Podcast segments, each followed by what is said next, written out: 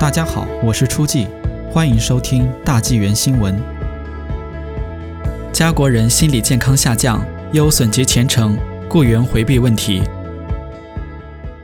瘟疫大流行给人们心理健康造成的伤害挥之难去。Merno c h a p e l l e 三月二十三日发布报告称，加拿大人今年二月的抑郁问题几乎与去年四月时相同。针对三千名加拿大人的调查发现，到目前为止，在整个瘟疫大流行期间。加拿大人的心理健康持续下降。Merno Chappelle 每月心理健康指数显示，加拿大人连续十一个月每月得分一直为负数。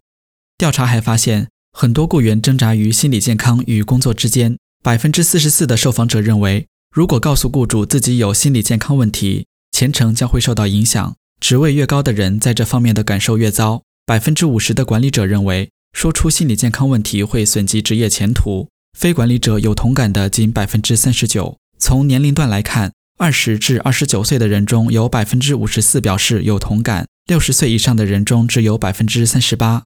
在应对方法中，借酒消愁明显增多。在疫情初期，百分之十四的受访者开始饮酒，近半受访者表示，在过去的几个月中，他们的饮酒量与大流行开始时一样。百分之九表示，去年秋季以来，他们的饮酒量已经超过大流行开始时。